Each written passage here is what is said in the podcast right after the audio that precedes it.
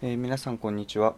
聞いて得するペットのラジオペピラジ。第12回やっていきたいと思います。ペットメディアペピ編集長の神場です。よろしくお願いします、えー今回はですね、えー犬の手作りご飯について一人でお話ししようかなと思うんですけど、え今回のテーマは味付けの仕方について話をしていこうと思います。まあ人間用の料理で言うとですね結構味付けに苦戦したりとか、えー味付けが肝になる料理みたいなのはたくさんありあると思うんですよね。なんか例えばすごい簡単なとこですけど餃子のタレとかもその醤油と、えーお酢で食べるのかあとはお酢だけで食べるのか、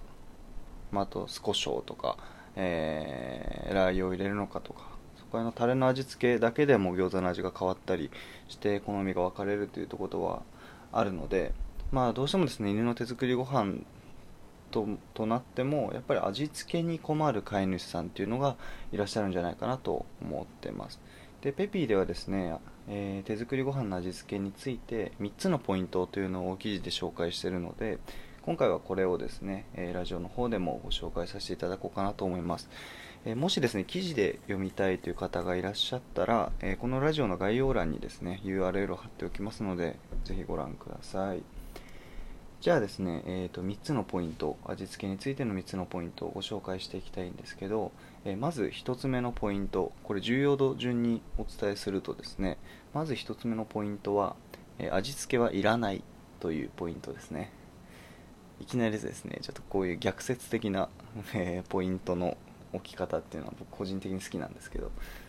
そうなんですよ。味付けのポイントで、え1つ目が味付けはいらないということでこれなんでかというととですねそもそもですね味覚の話をちょっとすると、えー人間とか、まあ、動物の舌ベロです。舌ベロベロにはですねあの味蕾という細胞がありましてでこの味蕾という細胞がですね、えー食べ物の味を感じ取っているわけですけど、えー犬の味蕾犬の下にある味蕾の数っていうのはですね人間の5分の1ぐらいしかないんですね。で、えー、と味の種類によっても感じ取れる味感じ取りにくい味というのがあってですね犬に関してはですね甘みに関してはちょっとだけ感じれるんですけど他はほとんどですね感じ取れないという、えー性質があります。ここら辺もですね味覚ごとに今度ラジオを撮ろうかなと思ってます。ざっくり言うとですね、えー人間よりも、えーまあ、味が感じ取りにくい動物だよということを、えーざっくり抑えられるといいのかなと。でですね、まあ、人間の感覚ですと結構料理の味って美味しさにすごく影響すると思うんですけどワンちゃんにとってはですね味に関してはそんなに、影響はしないというふうに考えられています。なので、えー、と下手に味付けをする必要はないと。いうことが1点目のポイントですね。じゃあ2点目のポイントに移りたいんですけど2つ目のポイントはですねじゃあ味付けをしないなら何をするべきかというと、え香り付けを重視するというのが2つ目のポイントです、えー手作りご飯はですね味付けをせずに香り付けをすると。ワンちゃんは、えー味では美味しさを判断しないあまりしないとお伝えしましたがじゃあ何で判断しているのかというと、えー香りがすごく大きい要素を占めているんじゃないかと最近は言わ言われていますなのでですね手作りご飯の、えー手作りご飯ではですね基本香りをすごく立たせるように立たせるように、え料理をしていきます。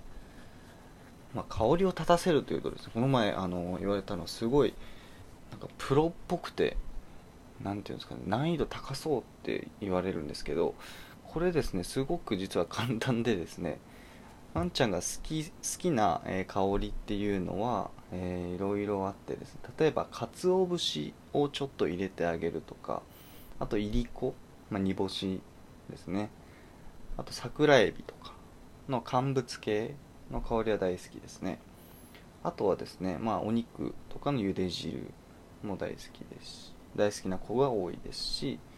あとはですねあの発酵食品っていうのが好きだという傾向がちょっとありまして例えばですね納豆とかあとはですねヨーグルト。あとはお味噌なんかもですね結構好んで食べるワンちゃんは多いみたいです。まあ、あとはですね、あのオリーブオイルとかごま油の香りもすごく、えー、食べつきにはいいというふうに言われている飼い主さんは多いですね。ので、まあ、そこら辺をですねちょっとエッセンスとして、えー、最後に料理に入れてあげたりとかするとすごく、えー、食べつきには、えいい影響を及ぼしてくれるかなと。香り付けを重視するが2つ目のポイントです。じゃあ最後3つ目は何かというとですね3つ目はですねこの香り付けのために入れる食材。これはですねほんの少しで OK ということですね。そんなに、えー、大量に入れる必要は全くありません。本当に少量で OK です、えー、ここもですね、えー、なぜかというとあの今度は嗅覚の話になってくるんですけどえ、犬の鼻というのはですね、え、味覚に比べてめちゃくちゃ人間より優れていると。でまあすごく匂いによってもですね人間よりどのくらい嗅ぎ分けられるかっていうのは変わるんですけど大体鳴らすと、え、1000倍から10万倍というふうに言われています。人間の鼻の良さに比べて犬は、ま、1000倍から10倍10万倍、え、鼻がいいと。なのでですね、えー、本当にほんの少しのトッピングで、えー、十分ですね香りっていうのを感じることができます。すごく参考までですけど、えー、鰹節とか桜えびとかそこら辺を最後にパラパラっと、えー、手作りご飯にトッピングする場合はもうほんと一つまみ程度で大丈夫です。最近知ったんですけど一つまみというのはですねその親指と中指と、えー、あ親指と人差し指と中指の3本で、えー、ちょっとつまんだこの量っていうのが1つまみらしいですね。その量だけをパラパラと入れるだけで大丈夫ですと。でオリーブオイルとかごま油あとお味噌なんかはですね、入れすぎないようにですねほんとティースプーンの先っぽぐらいティースプーンを使って、まあ、1杯ないしは1杯よりちょっと少ないぐらいでもう十分です。そのぐらいでですねほんの少しだけ入れるだけでですねもう香りが十分に立って、えー、愛犬にとってとても美味しそうなご飯にすることができるということが、えー、3つ目のポイントですね。えーと、今一度3つともおさらいをさせていただくと、えー、手作りご飯の味付けのポイントですね。1つ目味付けはいらないで2つ目、えー、香り付けを重視する。3つ目はですね香り付けに使う食材は少しで OK と。なので、えー、人間用の料理で考えるとすごく味付けに手間がかかる料理だったりとかすごくですねあの食材を切って炒めて、えー、料理を作るところと味付けのところが結構同じぐらい大変だっていう料理もあったりするんですけどワンちゃんの料理の場合は、えー、味付けの部分は本当に香りが立つ食材をパラパラっと少しだけ、えー、入れてあげれば十分であるということが、えー、今日伝えたかったことですね。そう考えるとですねすごく、えー、料理のハードルとしてはですね実は人間の料理よりもハードルが低いかなと思ってます。実際ですね私も何品か、えー、練習で作ってみたりしたんですけどそれで言うとですね私全然料理これまでしたことがなくてでもですね十分作ることができました。すごく本当に簡単に作れますので、えー、前回かな？前々回かな、えーと、おすすめレシピなんかも、えーと、ラジオでご紹介してる回がありますのでちらをですねこちらもですねぜひ参考にしていただければと思います。まずは1品作ってみるとすごく簡単さっていうのがわかるかなと思います。はい。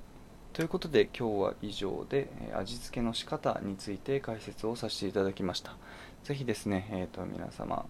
の、えー、ご意見等もいただきながらですねこのラジオでお話しすることを決めていこうかなと思いますので、えー、チャンネルをフォローの上お楽しみいただければとても幸いです。はいそれではこれで終わりにします。お疲れ様でした。